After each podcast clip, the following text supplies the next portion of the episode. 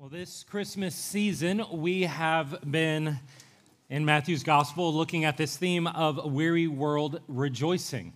Uh, the idea is that even in the midst of the weariness of our world, uh, we can rejoice. Even in the weariness, I'm thinking this morning, I was like, I couldn't help but just think of a certain basketball game yesterday that just captures the weariness of this world. Uh, even in the weariness of such basketball games, uh, we can rejoice. And uh, we looked at first uh, just the story, the weary world story that we find ourselves in. Uh, we looked at the genealogy in chapter one of Matthew and, and how it captures in Israel's tragedy. It parallels and captures the really the, the arc of human history. Uh, that this is a weary story that we find ourselves in. And, and last week we saw with Jesus entering the stage, we, we saw what it looks like to wait. That, that this, there's this life that is being presented to us, offered to us in Christ. And, and what does it look like to wait on, upon God, to hope in God, to find life in Him? And, and that's where we come to this morning, uh, where a weary world begins to search.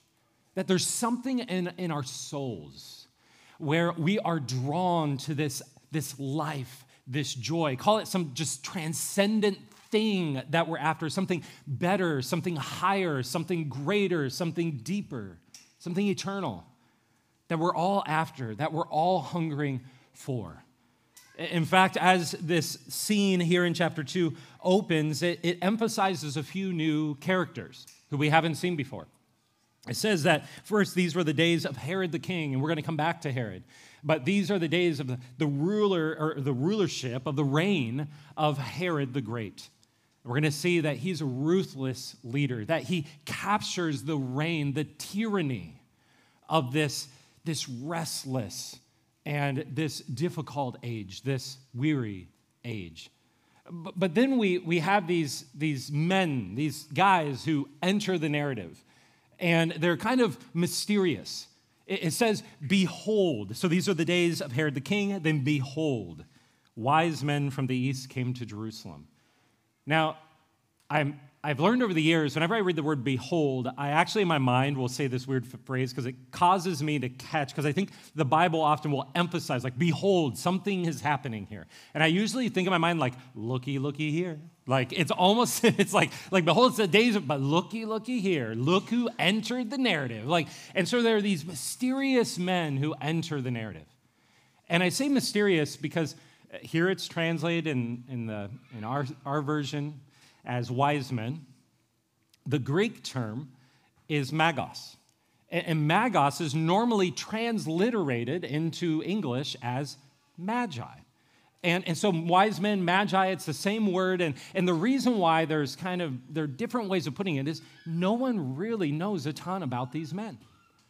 Now, what we do know, though, is rather interesting because these men are most likely pagan priests. What we do know is they're pagan priests who would have practiced divination, who would have practiced blood sacrifices, who would have practiced astrology, all, all kinds of things that in the Old Testament would have been absolutely forbidden. Now, what's even more ironic is that what we're pretty sure is that these men are not only pagan priests, but they're also specifically from Babylon. And, and that's ironic because if you remember in the genealogy in chapter one, it said that that was the place of deportation, of, of essentially spiritual death, of spiritual banishment for Israel. And now these pagan priests from this place are being drawn by Jesus, and they're coming to him. So we don't know much about these men. I mean, they're, we know that they're not, they're not Jewish people, but at the same time, it's like, how should we think about it? Like I always, eh, in my mind, it was like these are kind of guys strangely dressed, like, right? Like some guys from like a Harry Potter convention, like, you know, playing cosplay or something. Like, I didn't really know how to think about these men. But what we have, the reason why they're here, is because what these men capture is a world, a world that is searching, a world that finds itself in a place of darkness, in a place of weariness, that's searching for that life, searching for that joy. And in fact, one of the things we've seen so far is that in the with as Jesus is presented in chapter 1 is that Jesus is the desire of nations. That Jesus is the, the blessing that God wants to bring into the world to, to give that life, to give that joy. He's where it is ultimately found. And so, what we're going to see in these magi, we're going to see people who are searching, who find that joy. Now, I, I, know, I don't know where you're coming from, but one thing I know for sure is that this search, this quest, is something that is real for every human being, and it has been since time began.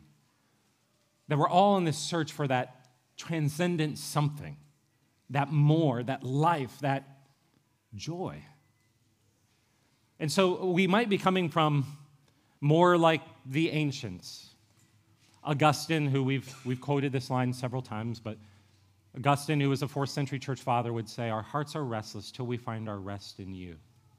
Speaking of God, it was a prayer. And, and, and, perhaps you're in a place where you say, Yes, I'm restless because my heart is restless and I sense that there's something more in God, in Jesus Christ that I'm, I'm after. But then maybe you're more of the modern mindset where it doesn't it's not articulated in that way where it's like yes i know that i'm searching for something in god but instead more the modern mindset is one of my favorite novelists. He's a british novelist julian barnes. He, uh, his autobiography where he talks about actually going from an atheist to a, an agnostic it's called nothing to be frightened of. It opens with these words. He says I'm, uh, i don't believe in god but i miss him and, perhaps you're in that place where deep down you know, like maybe I don't believe in God, I intellectually I'm not there, but at the same time, there's something in me that is just like this magnet that's pulling me somewhere to something higher, to something more. And materially, I can't explain it. But I know there's something there. What I would submit to you is that this morning, what we're going to see here, what Matthew is presenting to us in this part of the narrative, He's presenting this is the hope of the entire world. This is the place where that joy is found, and it's focused here on this one who's going to be found in this manger. And so, what we're going to look at this morning uh, first, essentially, joy. What, what is it? What is this thing we call, I'm, I'm, putting it under the category of joy. What is this thing that we're after? And then, second, we're going to be looking at what are the, how do we get it? What are the mistaken ways we do it? And, and what's the way that we find that joy? And so we're going to look at first what the star reveals about the nature of joy. And then, second and third, as far as how do we get it, the path of Herod and the path of the Magi. We're going to follow them and see how they try to find this joy and what we can learn from them. So let's pray and then we'll dive in. Heavenly Father, we thank you. Uh, for these truths. And Lord, we just ask you to guide us. Lord, we we all have this sense of that something, that more, that sublime, that whatever term we might want to put to it, Lord, something that calls us, that pulls us, that beckons us. And Lord, perhaps, perhaps here in Jesus we find what we are looking for. Lord, you say, This, He is the desire of nations, He is the one our hearts long for. And so, Lord, would you, wherever we're coming from this morning, would you point our hearts to see Christ? Would you help us to see him for who he truly is, the significance of him? And will we find our joy in you and him? We ask this in Jesus' name. Amen. Well, one of the things uh, that's always interesting for me every year as I come back to kind of like Advent season, Christmas season, and I'm going through the birth narratives, is I'm always reminded of how I didn't grow up in church. Um, and so I, I, didn't really become a Christian until college. And so I, I didn't, all these stories were always kind of distant, right? Like there were little snippets from like a Hallmark movie over here, a Hallmark card over here, kind of like just weird, you know, even when I was growing up in like public school, you would sing the Christmas songs kind of. And so I'd hear these different details and I'd hear, you know, like the Charlie Brown Christmas part of Luke when they read it. And I, I, that's all the exposure I had. And I remember I always had this question because all the details were kind of vague to me. And this question I always had was why a star? Like, why, why is there a star here in this narrative? What's the significance of the star? And, and then after that, another question I always had was why, if these are, this is like the king and there are all these people in charge around here, why are they, when they hear about the birth of this baby and they hear, oh, he's going to be a king, all this, but why are they, when they hear about a star, why are they so insecure and threatened? Like, why is that? Look at, I want to just, let's read one through four again, just to frame this. Because it says, Now after Jesus was born in Bethlehem of Judea in the days of Herod the king, behold, looky, looky, wise men from the east came to Jerusalem, saying, Where is he who has been born king of the Jews? For we saw his star when it rose and have come to worship him. When Herod the king heard this, he was troubled, and all Jerusalem with him. And assembling all the chief priests and scribes of the people, he inquired of them where the Christ was to be born. So, again, why are they, what's the significance of the star? Why is this included? And, and why all of this insecurity? Um, in the ancient world, there, there, were, there was great significance ascribed to any kind of like a cosmic event, a celestial event. Uh, and, and so often, the way, the best way I could put it is it was as if there was like divine affirmation of someone or some event or something that was going on on earth. In other words, over the canopy over this person or an event of what was happening, there was this sign from the heavens, like a stamp of approval, a vote of confidence. The, the gods of the, of the sky, however they would have been interpreting it, they would have been saying, they approve of this one, their significance. Now, this wasn't just an ancient thing, this is still to modern times. In fact, 1909, uh, in his autobiography, Mark Twain, always a fun quote, uh, said this. He said, I came in with Halley's Comet in 1835. So he was born when Halley's Comet uh, was above, circling around above. It is coming again next year, and I expect to go out with it. It will be the greatest disappointment of my life if I don't go out with Halley's Comet. The Almighty has said, no doubt. Now, here are these two unaccountable freaks. They came in together, they must go out together, right? And so he writes this kind of jokingly. Well, here's the thing he did die the next year. And he died in 1910, and he died the day after. And I don't, I'm, I'm, not an astronomer, so I don't know the terms, but like right uh, the day after it reached its apex, like whatever, it's some P word, like peripheral or something. But it, the day after Halley's Comet circled back around, it did that. And what happened was all across the country, everyone were issuing editorials saying, look at this like divine, this divine affirmation this, this heavenly affirmation that this man was, in fact, this great man. Now, we all know Mark Twain's reputation. He was a great writer, all that, cultural critic and whatnot. But he, they said this is like this divine sign that there's something significant in this person. So, even until our modern days, there's this idea that if something happens in the heavens, there is this, it's this divine stamp of approval. Now, what we're going to come back to is what's interesting here is that this divine stamp of approval, this divine affirmation, is happening for Jesus, and it's not happening for the other people. And that's going to cause some of the issues here. We'll come back to that. But before we move on to that, one of the things is this isn't just merely some pre modern superstition, right?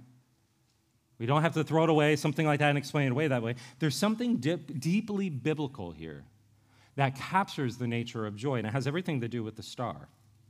Uh, in other words, there's a reason why God chose a star to be the messenger, to be the harbinger of Jesus coming into the world. If you think about it, why didn't God just, like as he always had, why didn't he just have a prophet? He's going to have John the Baptist born and telling of Jesus. Why didn't he just have someone telling them about Jesus? Is the star merely just essentially some like uh, navigational point in the sky?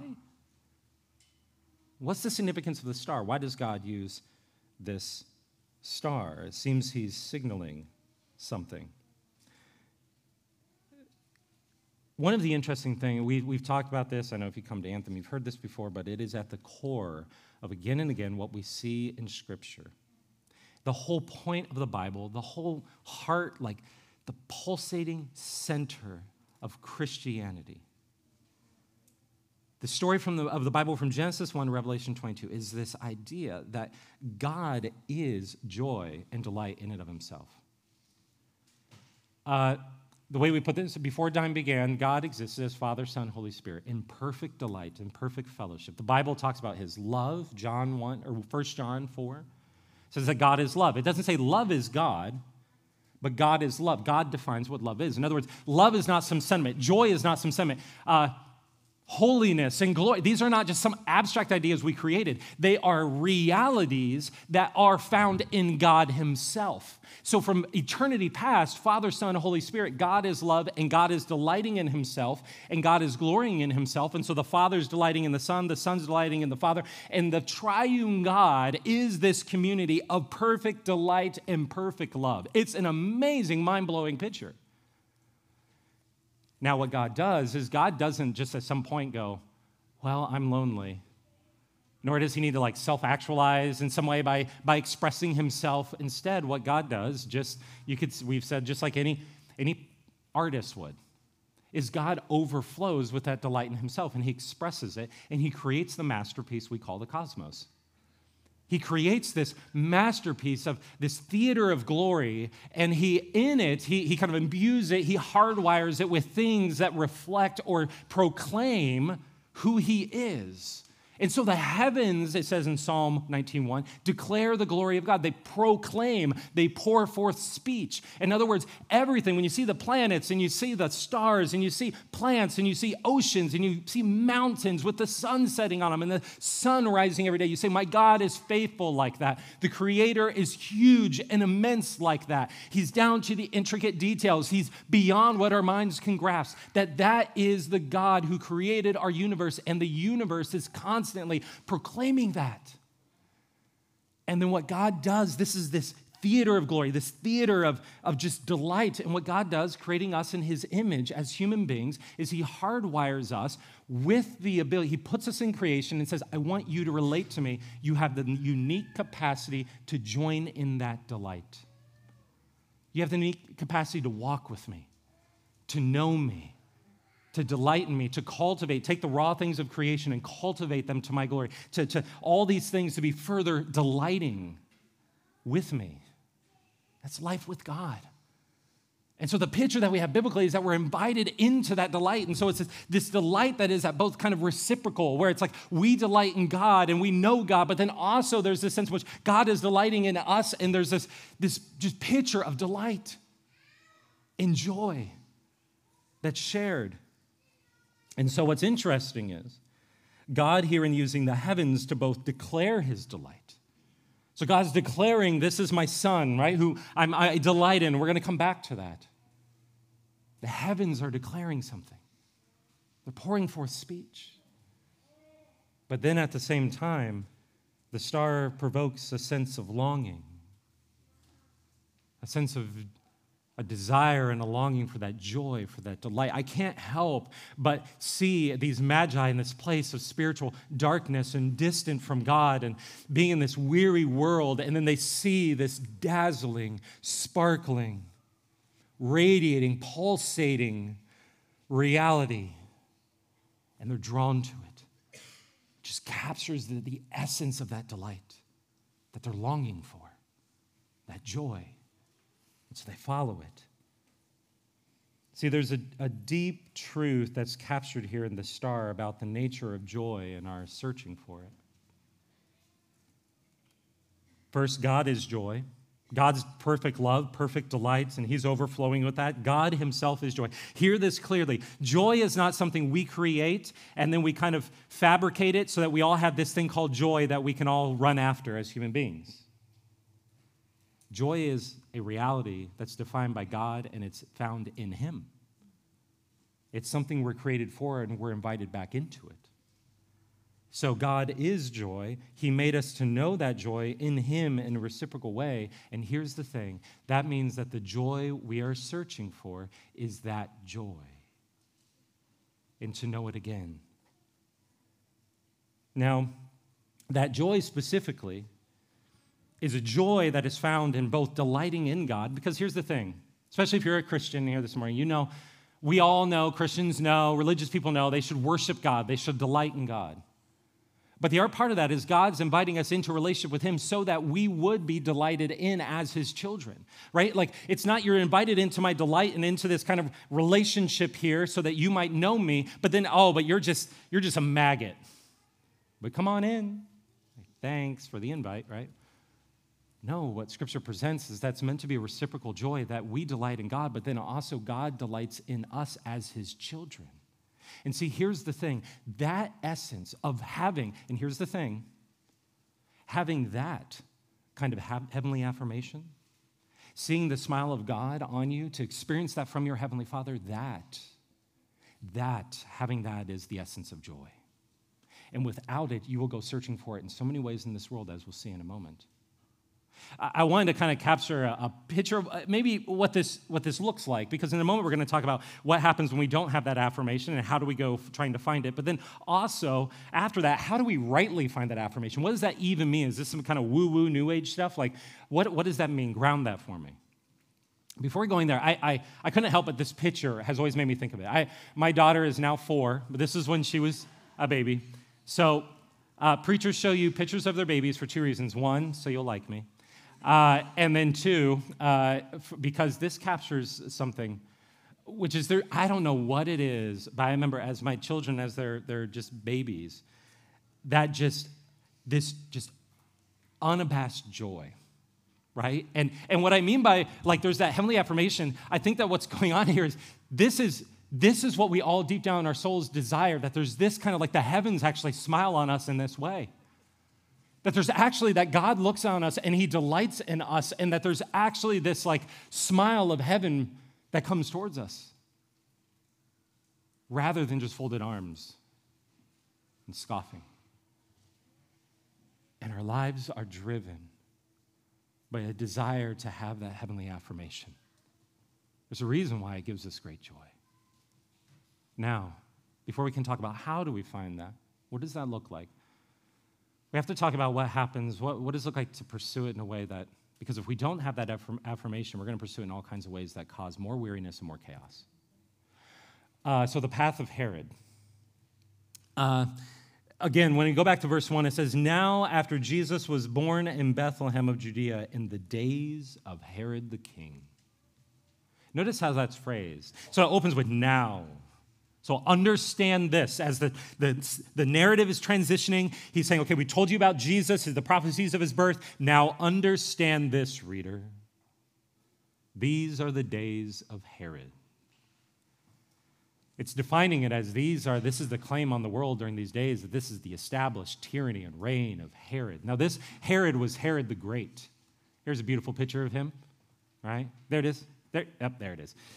Look at those locks. I always wish I was born before, like, you know, photography, because then you'd have like artists like do a rendering of you. Be like, no, make me more beautiful. Give me longer hair, right?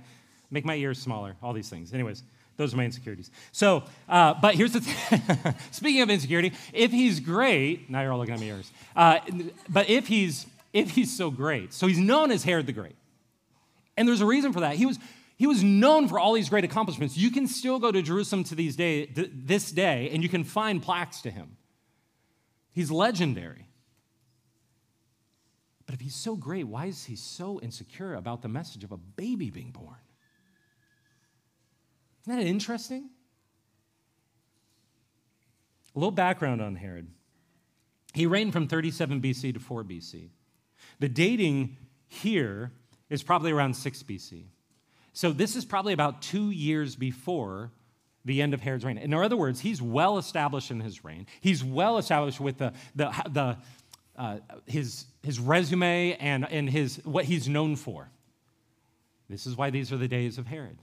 Now, Herod the Great was known, the best word we could put is ruthless. Ruthless. Uh, he wasn't the kind of like stern king who, you know, kind of like throws the kids in the deep end of the pool so that they learn how to swim for themselves. Ruthless, I mean, he threw them in the deep end of the pool so he could teach himself CPR. Like this guy was incredibly ruthless. And so we have a list of all the things that his that Josephus, the Jewish historian, reported about him. And this is what it says. It says a madman who murdered his own family and a great many rabbis. The evil genius of the Judean nation, prepared to commit any crime in order to gratify his unbounded ambition. Bodyguards numbered 2,000 at all times. 2,000 bodyguards at all times. It's a little insecure. executed several family members, including at least one wife, sent several wives and children into exile. Was so concerned no one would mourn his death that he commanded a large group of distinguished men to come to Jericho, where he died, and gave an order that they should be killed at the time of his death so that the displays of grief that he craved would take place. His children, thankfully, did not fall through on his wishes. So, literally, when he knew he was going to die on his deathbed, he said, Invite all the well known men all the ones who were respected to come here, and then they would kill them so that right when he died, so that everyone would be crying. Lastly, the greatest builder in Jewish history. Known for buildings to the heavens, he was known for the temple. He was known for aqueducts, lots of innovations of that time that really changed the world and the ability to move to, towards urbanization. But he's a very complex figure. Like I was thinking in my mind, I was like, he's like Dwight Eisenhower with like, you know, like all the highway system and everything, and like Steve Jobs with like some of the innovation. and then like, but then with like a little bit of Jeffrey Dahmer rolled in on top, right? Like he's like a combination of all these. And so, how do we, you know, what, what drove him? Like, what's going on in this guy? There's something incessant that seemed to drive this man and his craving for power and authority. I think it's plausible that there's something that happened right before he became the king that connects with why he was so provoked by this star. Uh, about 40 years before he became king, well, before this scene, so right before he became king, uh, the guy who had been known as like the, the George Washington or the Abraham Lincoln of all the Roman leaders, Julius Caesar. At Julius Caesar's death, I think it was around 42 BC, at his funeral, all of a sudden a comet appeared in the sky. It's known as Caesar's comet, most likely the, mo- the or usually called the most famous comet of antiquity. And as this comet went up in the sky, it stayed in the sky for the whole week during his funeral. And because of this heavenly affirmation when this man died, all the people began to say, He's a God. He's significant. Look what a great man he is. Now the divine is saying, He is a God. And so they began to worship him and they erected temples to him. And they said, This is now the gold standard. This is where freedom and joy will come from. This kind of leader. And even to his day, these the, the coins in the area for leaders would have this on the backside. What is that? A star, a comet, a heavenly sign. So you can imagine that Herod in his day, his reign He's this man who's trying to do all these things because, in the midst of it, the idea is that the heavens will affirm any kind of great man. The heavens will affirm and, and, and make known that he is great, and it, it won't. And in the midst of it, he's in a place where over and over again they have these signs all around the culture saying that it will happen with some kind of a comet or some kind of celestial event that will affirm their greatness. In other words, while Herod is so insecure about this star, because while Herod had spent his entire life building buildings to the heavens, the heavens had never affirmed him like this. And so here's the thing what Herod does, the path of Herod, is not finding your identity or your sense of self, or however you want to put it, in this, your joy in this, and having an actual affirmation from outside you, but actually finding it through your achievements. And you could say not just achievements, that's Herod's thing. There are other ways that we try to essentially find that heavenly affirmation. Try to find it in achievements, we try to find it in success, we try to find it in athletics, we try to find it in academics and being the most intelligent person, we try to find it in attractiveness, on and on and on. We know these things. But all of us try to find ultimately that deep sense of affirmation. I would say just that inner sense that we're enough that we're right and righteous. And we try to find it in all these ways. It's the path of Herod. But the problem is, it's not able to satisfy it. Herod built towers to the heavens, yet the heavens never affirmed him like that. Now, here's what happens with it. Whenever we try to find that sense of affirmation through essentially things in this world, Instead of finding that vertical affirmation from God, we try to find it in horizontal things. What happens is we begin then, anyone around us, like what Herod does here, anyone around us who can compete with us or becomes a threat to our standing on the pedestal of being the best because that's where we find our identity, they become a threat. See, see, what happens is when we find our identity in these things, in our affirmation in these things, is one, here's the issue you can lose them. You can lose that thing. Uh, one day you will no longer be the most athletic. You might not be the most successful one day. Somebody might get that promotion over you. You might not be the most intelligent or know all the things. I got into, if any of you have heard that chat, G, whatever, the new AI bot, should freak you out. But I got into an argument with it the other night and it made me feel so dumb. Um, it's like, here we go. Uh, there, there, anything that you find in, you can lose it. Uh, and here's the thing if, if you can lose it, then that means one of two things will happen. Either, on one hand, if you lose that thing, it will make life not worth living, and you'll despair. Or because of your despairing, here's the other thing that you'll do in response is you'll try to eliminate the threat. You'll try to eliminate it in many, many ways. You could gossip about the person, undercut the person, or just seethe in rage in your own soul with bitterness. This is why what immediately happens when Herod hears about the star, because he sees that Jesus is getting that divine affirmation, the affirmation he never received. And he wants it.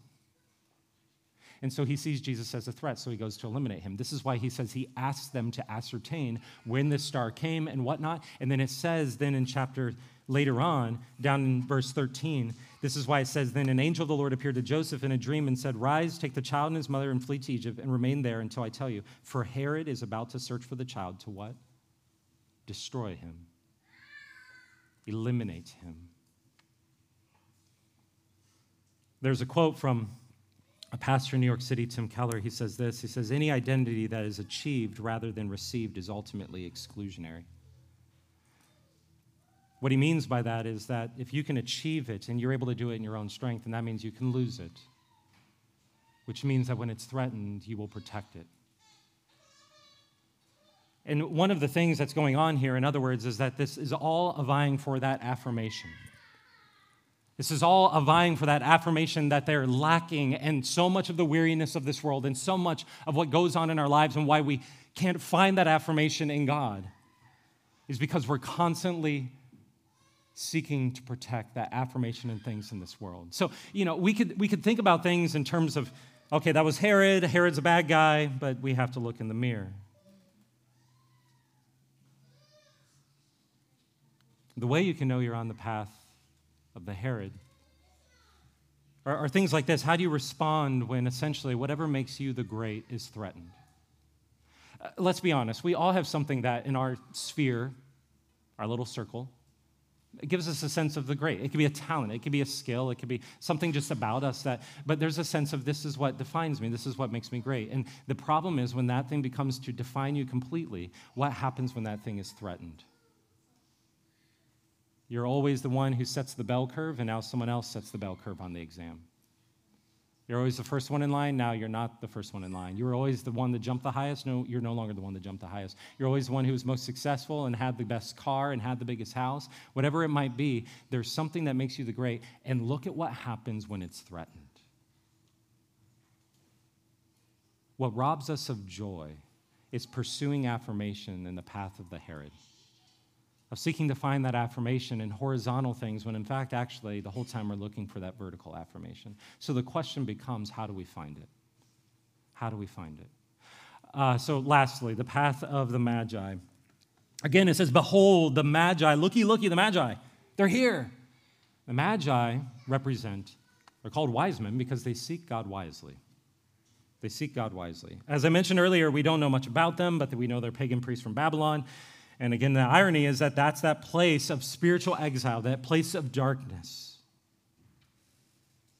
That place where they're using divination and astrology. And one of the interesting things here is there's this ambiguity in the text because can you imagine? I know the I know the Bible wasn't in a book at this point. There weren't codices invented yet, but imagine flipping the pages from the Old Testament now to the beginning of the New Testament, and you have this story. And the first people who are invited to, to come near to God are the ones who are usually banished in the Old Testament through practicing astrology and divination and all these things, but it seems that God uses these things in order to draw them from the nations. And we see something here because it's a picture of how all of us come from different backgrounds. But what he's saying, no matter, even if you are the farthest and you think you are the most lost, farthest, oh no, if you knew what I've done, then God would never be interested in me. Whatever the thing is, God says, you cannot be far enough. The Magi represent those who are farthest away, and he says, Come. And all the things that you've been striving and searching for God and trying to make it work in your life and find that joy, he says, I'll use whatever that is. The end of that road points ultimately to me. So he uses it to call them. See, the Magi are like everyone, they're searching for that joy, that transcendent thing. But unlike everyone, they find it. So, what's the path they follow? What's the path they follow?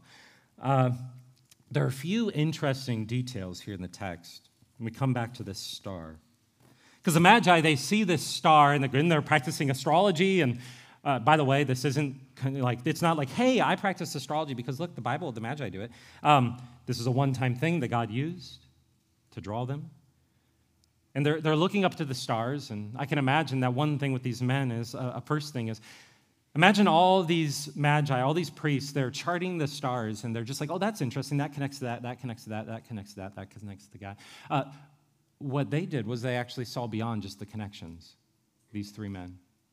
And they saw not just kind of this, like, I can make connect the dots and look, I'm, I'm good at astrology and I can say something and, and connect this, but in fact, they saw beyond it to see that there was something there that God was calling them to. I'll say this one of the first things in actually finding joy in God is not playing games where you just play connect the dots with God, but you actually pursue Him. Uh, I've shared this before. Uh, I just, when I repeat things, I don't like to bore you with it, but I remember when I was in um, seminary, which is where you get trained to become a pastor or really, really arrogant. Anyways, but I was be- being trained, and I remember one day God really just impressed upon me as I was studying scripture, and I was really good, like, you know, like connection here, connection there, connection there. And, and God, this picture of like the stars in the heavens and saying, You're really good at drawing the constellation and connecting the dots, like your theology and all those things. But do you ever just pause and actually worship the one who hung those stars there? And there's something here with these magi in the first step for us in actually pursuing God. Here be my question. Are you, are you just pursuing God just to connect the dots and have something interesting to share at dinner? Or are you connecting, are, are you actually saying when God's connecting the dots to go, wow, God is saying here, I'm inviting you to know me, not just things about me, but to know me. And then what they do when they when they go after and they begin following him, and they begin searching and following the star. And, and there are all these things in the text where it's interesting what's really going on here. And scholars debate on what's going on with the star because there's these interesting things, like it says the star rose. Now, I'm no astronomer again, but stars I wouldn't describe as rising, right?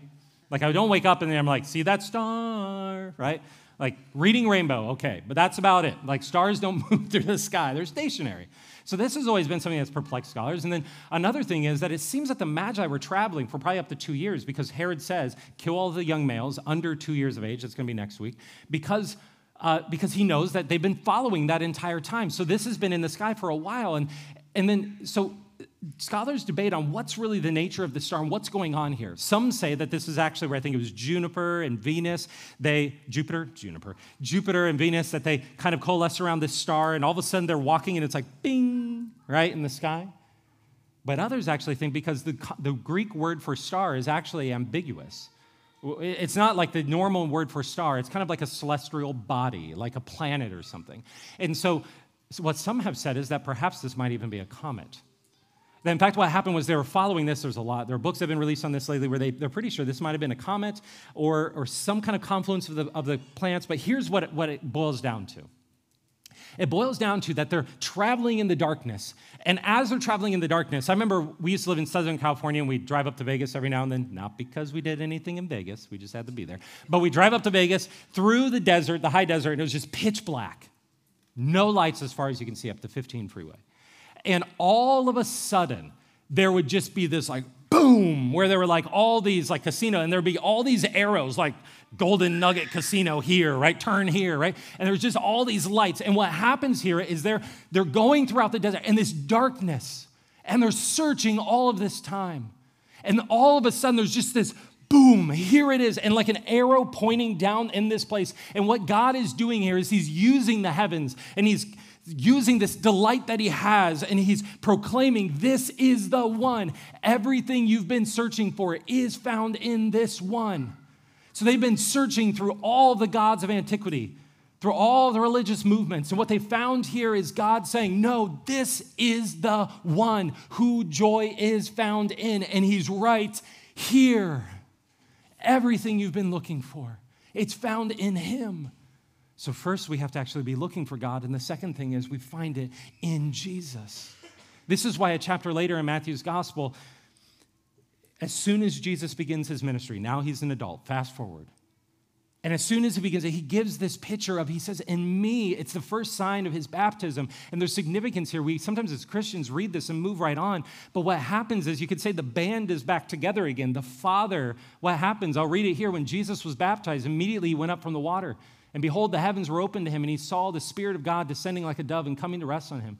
And behold, a voice from heaven said, This is my beloved Son, with whom I am well pleased. What happens there is that, that God, who is delight, who is love, he says, the Father says, This is my Son, and the Spirit's descending, and it's like they're back together. And it's like, This is the one who brings that joy. He's come into the world, and you can find it in him. It's not a small thing. Jesus is restoring to us that original delight and that original joy and that original life that we had long lost. And these magi, when they respond, you can, like, they seem to have just left everything. Like, they finally found this object of their joy. Like, I love that they, one, they traveled for almost probably two years. You can imagine that every, like, when they left the other magi off, they're like, good luck with that one, right? And then when they're traveling, they're staying at the inns in different places and they're telling people what they're searching for. But they found they're going, there's something here. And I even love that. It's like they're like, let's give everything we, like, let's give gifts. And one guy's like, I got a gold brick. And the other ones like, ah, I got my wife's essential oils. I've got some frankincense. And they're like, that's worth more than gold, dude. Like, bring it, right? Like, and so they bring all their gifts. What this represents is they're bringing all of their treasure and they're saying everything pales in comparison to him. In other words, I finally found something that all of my successes and accolades and my CV and the promotions and the stuff and the acquisitions and the the likes on social media, whatever it is for you, he's saying, I finally found something that all of that pales in comparison to. I found the object. I found the one. I found the one who that joy is found in, and his name is Jesus. So they search for him. But it's not only just that they go and they find him, but also that there's that invitation to him, to know him. Again, what happens here is not that these pagan priests come and they come to the door of the manger and you can imagine a voice from the heavens. If you can almost imagine like old testament where it's like this like why are you here? You're unholy. Get out of here there's this complete welcoming. How is that possible? Because here's something we have to grapple with when we start talking about how is it that god could actually invite us to himself the God of the Old Testament and the God of the New Testament are not two separate gods. It's one God. He is a God who is delight, who is love, who is holy, and He is jealous for us to be invited back into the fullness of that reality and it not be overrun with all of our Herod like agendas. And so we have a God who is holy, who purifies and invites in, but at the same time, invites us in with his grace.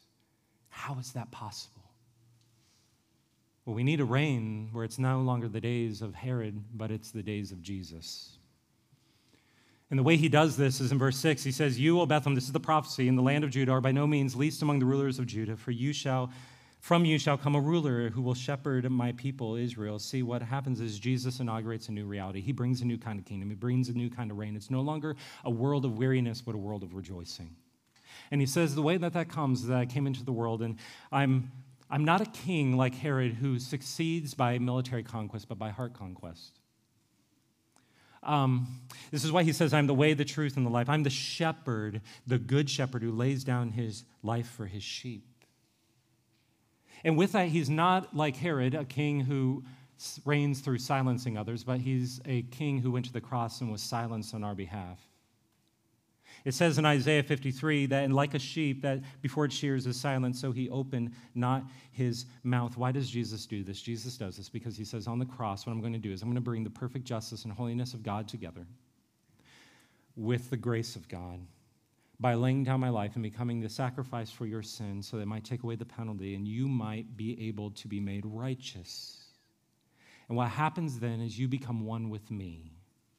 See, what, what often we think is, well, either we think we look at all the injustice around us, and then we also look at the injustice within us, our sin, the death that we cause through our lives. And, we look at all the injustice around us, and what we could do is say, yeah, God punished that, but then at some point, either we have to be arrogant to not be willing to look at that evil resides in us as well. And then we have to either become prideful or we have to despair eventually when we realize that's in us and we realize there's just nothing but justice. Uh, or, and that, that's a real thing that must, we must have justice. Uh, or at the same time, we could say it's just all grace, but then we know at the end of the day it's just sentimentality and it doesn't deal with any of the evil that we actually know is there. Only in Jesus Christ do you get both of those together. Only in, the, in Jesus Christ, who before he ascends to the right hand of the Father in heaven, he ascends to a, to a cross. And what he says is, I am God who's come into your flesh, into your, into your mode of existence, in order to take on your rebellion, to take on all the Herod inside of you, and to take it on a cross and to pay for your sins. And now, then, by faith, you can look to me and follow me and find life in me. And what he says is, if you look to me by faith and you say, When I see Jesus on the cross, that's me that puts him there. That's what's wrong in the world. That's what's wrong in me. And only by his sacrifice and his forgiveness can I find life. What Jesus says is if you'll look to me in that way, then by faith you'll become one with me. And when you become one with me, then God looks at you and he looks at you like he looks at me. And he looks at you and says, You are righteous. You are enough. You are my child. Come in. See, that model why Jesus is baptized, and he says, You also be baptized, is because at the core of the message that Jesus gives us of his redemption, of his reign, is he says, If you're my people and you follow me, and what it means is you acknowledge that I must die and go into the waters of judgment. But if I'm one with Jesus, then I, I rise again and I conquer the grave. I become one with him. But here's it's not just you leave behind your guilt, but that the Father from the heavens declares you his child, and he delights in you as he delights in his Son. In other words, the only way that you can have that heavenly affirmation and that delight is if you are one with Jesus Christ. And so, what we have here, and Matthew is saying, is Do you know Jesus? Are you one with him? Have you by faith looked to him, and do you follow him? Because if you follow him, not only will he remove your guilt, will he remove your shame, but also he will lead you into a life of joy and fellowship with God that only gets better as each chapter gets better than the last for all of eternity, as C.S. Lewis says. So the question is today do you know Jesus in that way? Let me end with this because I know that this abstract idea of like God delighting in us, let me give you a picture of this, why, why this is so significant. Uh, I, when I was taking that picture of, of Clara, there it is again. I, uh, I actually, so I tried to find them, but I think Google Photos deleted all of them because they were so ugly.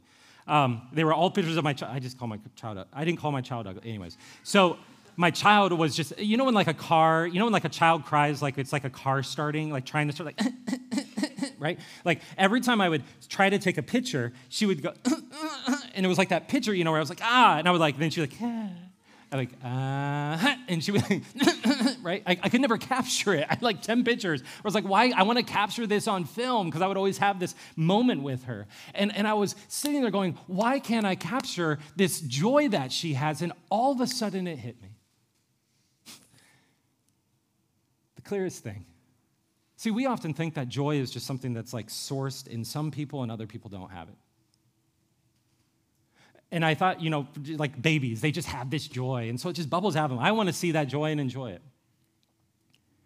But what I realized was it's not actually, her joy is not just joy within herself. Her, her joy is a response to her father's joy.